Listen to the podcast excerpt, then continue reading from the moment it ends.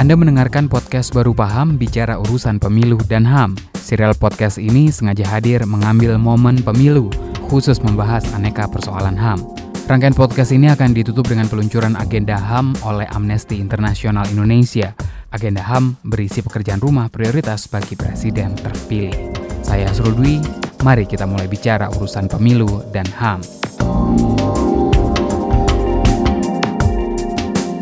Sebelum lanjut bicara bareng George, Ari, dan Papang dari Amnesty, saya akan ngobrol dulu bareng peneliti LIPI Adriana Elizabeth. Kekerasan itu sudah menjadi catatan panjang untuk di Papua siklus kekerasan yang terjadi di Papua sejak 62 sampai dengan hari ini. Mungkin bagi yang belum terlalu memperhatikan persoalan Papua, mungkin merasa hal-hal itu sesuatu yang baru, tetapi sebenarnya itu sudah sejarah panjang. Apa sih akar masalahnya? Sebenarnya LIPI sudah secara terang benderang ya membuat mapping akar soal. Itu kan kita buat tahun 2008 yang dipublish 2009. Itu jelas ada soal marginalisasi dan diskriminasi. Kemudian ada soal kegagalan pembangunan, terutama kalau mengacu kepada prioritas sektor yang ada dalam Undang-Undang Otonomi Khusus kan, pendidikan, kesehatan, kesehatan, terus pemberdayaan ekonomi lokal. Kemudian ada soal kekerasan oleh negara dan pelanggaran HAM. Dan terakhir ada soal sejarah politiknya itu. Yang dilakukan pemerintah itu kan bagian pembangunannya. Nah kalau ada ada empat akar masalah dan hanya satu yang diselesaikan, bagaimana dengan yang tiga lainnya? Itu satu hal. Yang kedua, satu soal dengan soal lain itu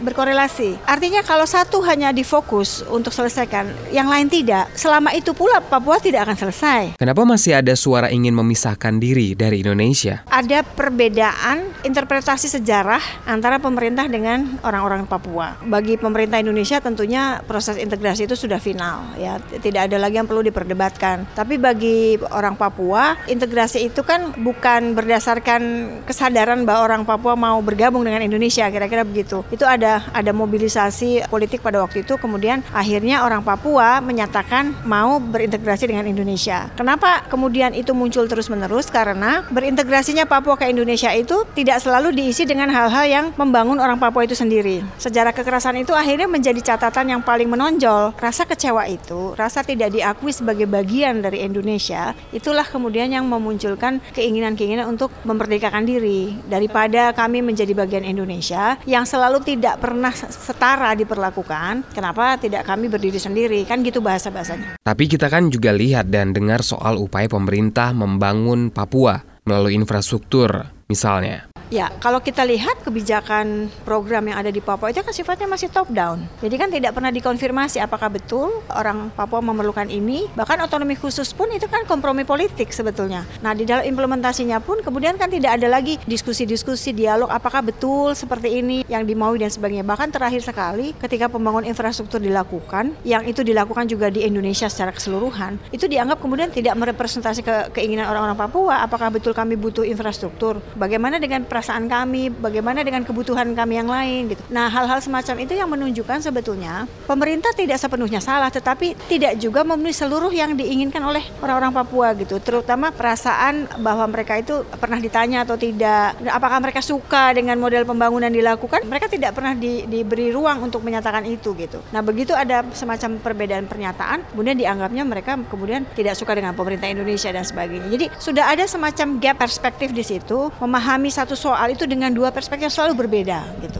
Ya, Ri, di sebuah wawancara pernah bilang pemerintah harus jujur gitu ya atas apa yang terjadi di Papua sana. Boleh dielaborasi nggak? Kejujuran seperti apa sih yang diharapkan gitu dari pemerintah soal Papua? Itu pertama kali saya terpantik untuk merasa itu penting untuk pemerintah kita garis bawahi adalah karena kejadian yang delegasinya kita di forum PBB, George. Delegasi cantik lah. Oh, oh iya ya, fokusnya ke sana waktu itu kan si, ngomongnya. Siapa namanya Mbak Mbak ya, aku lupa namanya. Nah, nah. Saya tidak punya masalah pribadi ya dengan itu, uh -huh. tapi kemudian itu sangat menyakiti perasaan saya karena media-media Indonesia mengglorifikasi seorang delegasi cantik yang di hadapan majelis internasional mengatakan bahwa tidak ada pelanggaran HAM di Indonesia, terutama di Papua, untuk mengcounter kritik dari beberapa negara tetangga yang dianggap punya kepentingan terhadap wilayah kedaulatan kita. Saya pikir ini bukan cara yang baik gitu. Kalau misalnya kita mau menjaga kedaulatan bangsa kita, harga diri bangsa kita, jangan jaga dengan kebohongan. Kita semua tahu lah apa yang terjadi di sana selama bertahun-tahun. Kasus penembakan pelajar yang ada di sana itu Pak Jokowi sendiri yang mengatakan bahwa ini akan segera diusut tuntas kemudian tidak ada tindak lanjutan. Kuburannya masih ada tuh di depannya kantor polisi langsung nggak ke mana-mana masih ada tetap di situ. Dan tidak ada tidak ada pengusutan tentang itu. Jadi bagaimana mungkin kita bisa bilang tidak ada pelanggaran HAM di Papua? Itu menurut saya keliru gitu. Akui saja bahwa ada tapi sejauh mana upaya kita untuk menyelesaikan itu yang yang menurut saya sih harus dipacu gitu bukan menutupinya dengan dengan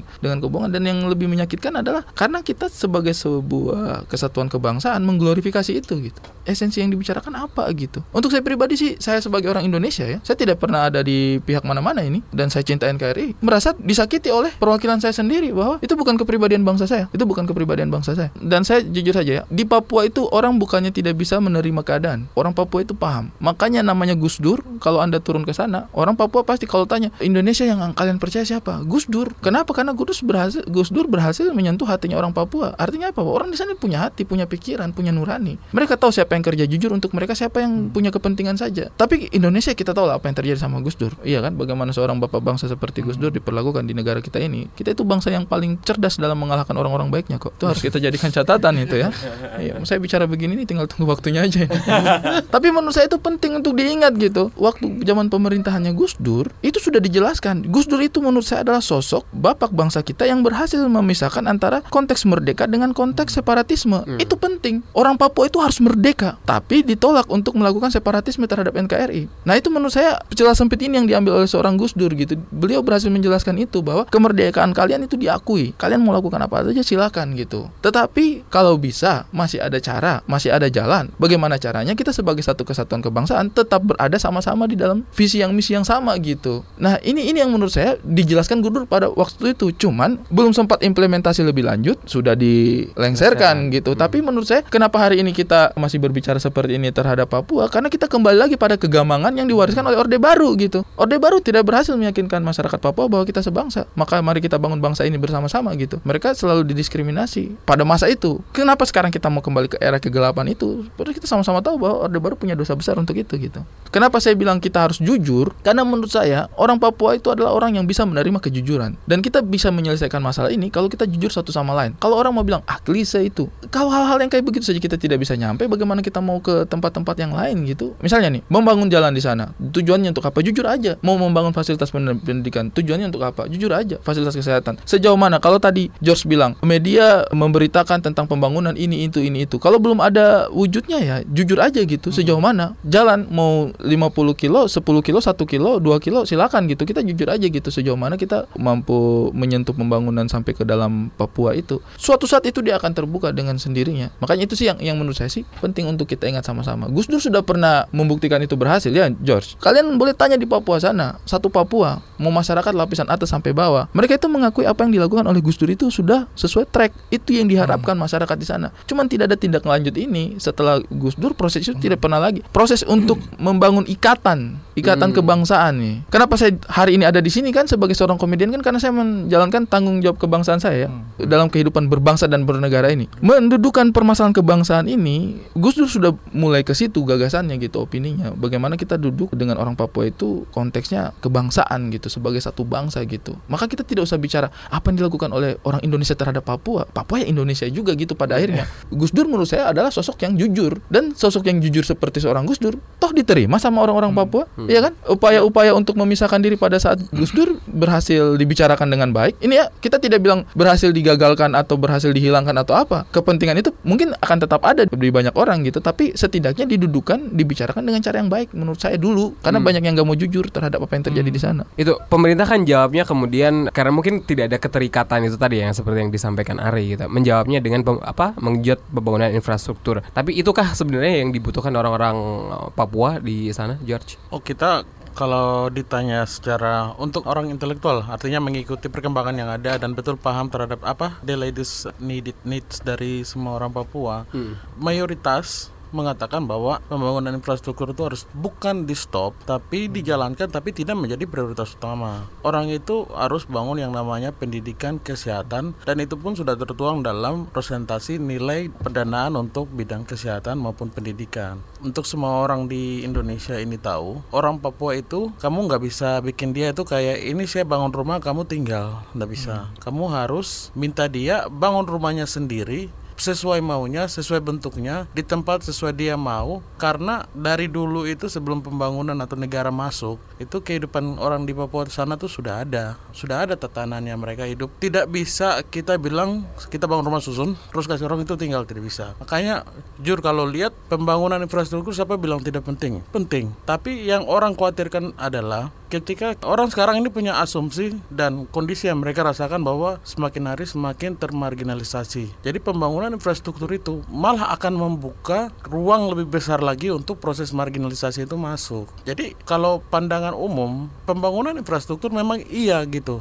Tapi apakah orang Papua sendiri yang adalah perpanjangan tangan pemerintah ya, juga orang-orang di luar dari itu yang kadang saya bilang kaum oportunis mereka ini bisa tidak membuat satu sistem tatanan untuk menahan ya udah jalan dibangun. Tapi infrastruktur ini siapa yang bangun? Dibangunnya lewat mana? Terus dibangunnya tuh kapan? Terus siapa yang membangun? Anak-anak ini kan sebenarnya mereka pikir gini kenapa kita tidak pergi sekolah baik-baik sampai sudah mengerti paham tentang bagaimana bangun jalan sendiri? Jadi pemerintah bilang kalau mau bangunnya ya sudah kita bangun sendiri gitu. Itu persoalannya bukan masalah infrastruktur dibangun. Yang terjadi kan kalau namanya bangunan jalan apa semua ini, ini kan semua proyek APBN proyek-proyek ini tuh bukan orang kontraktor kita lokal kita yang bangun apa tidak. Terus yang ketiga ketika mereka masuk, yang orang khawatirkan itu adalah tentara maupun aparat itu juga masuk ke dalam. Nah kehadiran aparat itu sampai di mana di Papua di mana pun itu menjadi sesuatu yang orang punya trauma gitu. Betul. Yang pertama pendidikan, kesehatan dan lain-lain ini memang harus dikerjakan. Tapi kalau misalnya kita bangun rumah sakit satu di hutan belantara mana berarti tidak ada jalan, sama saja tetap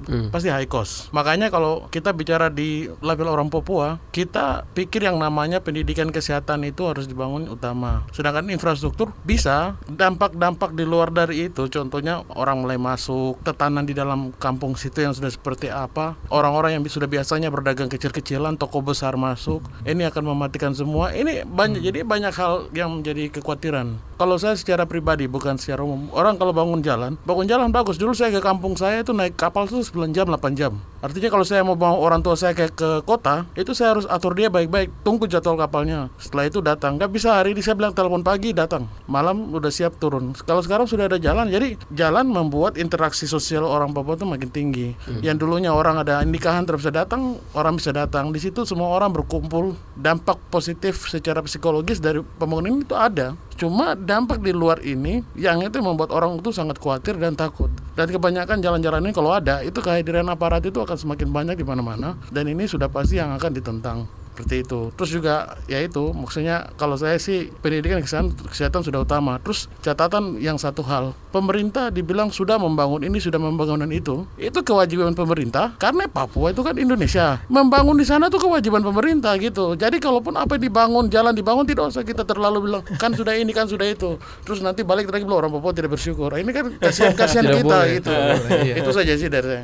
Eh, Oke, Mas Papang, tadi eh, hal menarik juga soal apa namanya yang disampaikan eh, George soal ada trauma gitu terhadap aparat militer gitulah ya orang Papua. Memang kan ada sejarah panjang konflik kalau nggak salah dari tahun 60-an bahkan sudah ada catatan gitu. Nah, kalau Amnesty catatannya sih seperti apa dan kira-kira musababnya apa sih kira-kira konflik ini terus terjadi gitu? Ya, kami fokus untuk kerja Papua dan Amnesty ini kan dulu belum ada kantor di di Jakarta. Dulu cuma ada satu tim di Amnesty untuk satu negara biasa cuma dua orang. Jadi dia punya keterbatasan dan kerja Amnesty untuk Papua sebetulnya sudah dimulai dari tahun 70-an. Tapi waktu itu karena keterbatasan orang dan Amnesty ini dikenal sebagai organisasi yang kuat untuk isu-isu HAM tertentu, yaitu kebebasan sipil dan hak politik. Jadi tema-temanya menyangkut kekerasan padahal urusan HAM itu lebih luas dari soal kekerasan, tapi ketiadaan akses terhadap pendidikan, terhadap makanan, air bersih itu juga masalah serius dari isu hak asasi manusia. Nah, dari sekian dekade kami memonitor situasi HAM di Papua dan di Indonesia, itu kami sepakat dengan temuan yang dilakukan oleh tim LIPI, Lembaga Ilmu Pengetahuan Indonesia dan ini lembaga riset punyanya negara yang buat itu adalah aparat negara. Nah, mereka menemukan empat akar masalah utama, empat pilar yang harus diselesaikan secara simultan. Jadi tidak bisa hanya fokus ke ke satu isu. Nah, dari empat itu yang pertama adalah ketimpangan pembangunan yang sudah banyak disebut oleh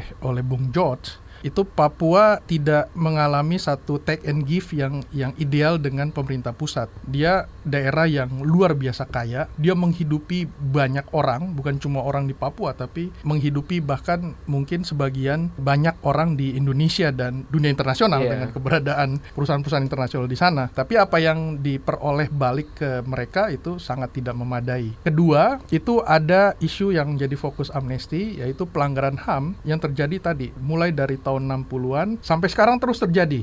Kita sulit menyebut itu sebagai pelanggaran HAM masa lalu seperti kasus 65 seperti di Aceh. Tapi kalau di Papua itu masih terus terjadi dan sama seperti kasus pelanggaran-pelanggaran HAM serius lainnya di wilayah lain itu keadilan buat korban itu sangat minim. Kita mencatat ada satu kasus yang sebetulnya jadi ujian buat Pak Presiden Joko Widodo yaitu di mana pada Desember awal ada penembakan terhadap masa yang marah karena konflik personal antara penduduk setempat dengan aparat keamanan Nah, di lapangan itu mereka buat protes, kemudian ditembaki. Kebetulan yang mereka protes itu adalah kantor militer dan dekat situ ada juga polisi, tapi tidak jelas karena dua-duanya militer dan polisi ikut menembak. Akhirnya empat anak muda Papua itu tewas dan gak berapa lama di akhir Desember itu Pak Jokowi yang mau menegaskan komitmen dia soal Papua datang ke Jayapura untuk merayakan perayaan Natal nasional. Di situ dia berjanji dia akan menyelesaikan kasus ini dan dia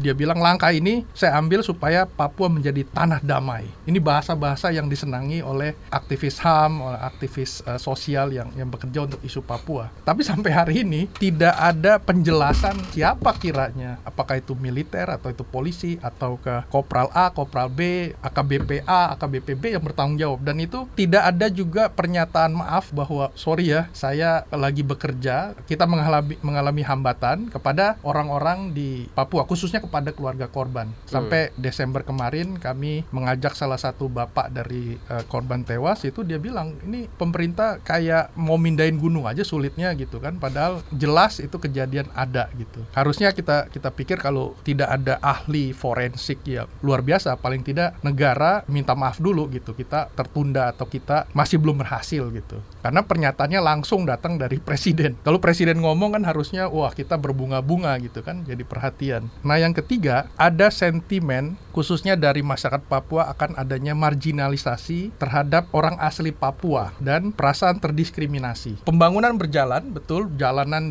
dibangun pelabuhan makin bagus toko-toko dibangun pasar-pasar yang agak modern itu itu berhasil di kios-kios itu dibangun. Tapi kebanyakan orang yang aktif dalam ekonomi formal seperti itu itu bukan orang Papua kalau kita pergi ke kota-kota besar di Papua, khususnya yang di kota-kota pesisir, itu mama-mama yang berdagang pinang itu berdagangnya di pinggir pinggir jalan. Dia buka buka lapak gitu. Tapi yang punya toko itu orang-orang non Papua. Jadi ada perasaan seperti itu. Saya lihat tuh ada kalau ada orang-orang datang ke Papua, salah satu toko favoritnya adalah belanja batik dengan motif Papua. Tapi ini buat apa batik motif Papua ini unik. Dia dicetaknya di Solo. Tokonya yang punya orang orang Jawa juga Oke. gitu kan. Yang beli itu kadang-kadang orang yang non Papua gitu kan. Jadi apanya yang Papua gitu kan kecuali motifnya gitu. Nah, itu yang menjadi masalah. Masalah yang paling jelas adalah ini yang juga pemerintah belum jujur. Berapa banyak sih orang non Papua di Papua? Mereka takut ada trauma di negara-negara lain itu ada ada kejadian di kita lagi highlight misalnya pelanggaran HAM yang terjadi di provinsi Xinjiang di di Cina di mana orang Uighur muslim itu posisinya makin sedikit karena influx kedatangan orang luar orang-orang Cina non muslim Uighur itu makin banyak. Nah, di Papua juga demikian dan BPS itu gagal memberikan data kepastian berapa persentase penduduk Papua dan non Papua. Ini sebetulnya untuk bikin affirmative action. Jadi kalau pembangunan mesin-mesin itu didatangkan ke Papua, itu orang Papua trauma. Itu yang datang mengikuti mesin itu biasanya adalah orang-orang non Papua. Dulu Mive itu yang ada proyek besar soal food estate di Iya. Merauke itu, itu dia mau menggarap berapa satu juta hektar pertanian dan perkebunan dengan dengan teknologi tinggi. Nah, dia bilang satu hektar itu cuma perlu empat orang. Nah, Orang Papua trauma. Itu satu juta, berarti nanti akan datang 4 juta orang Papua. Dulu ini diskusi kita dengan pengambil kebijakan di, di Jakarta dan mereka paham, oh iya iya, betul juga ya gitu kan. Nah, yang keempat, ini yang jadi tabu di Indonesia, yang saya kira sudah mulai harusnya dikritisi. Sama seperti tabu soal kejadian di 65, yaitu apa? Perbedaan interpretasi sejarah bergabungnya Papua dengan Indonesia.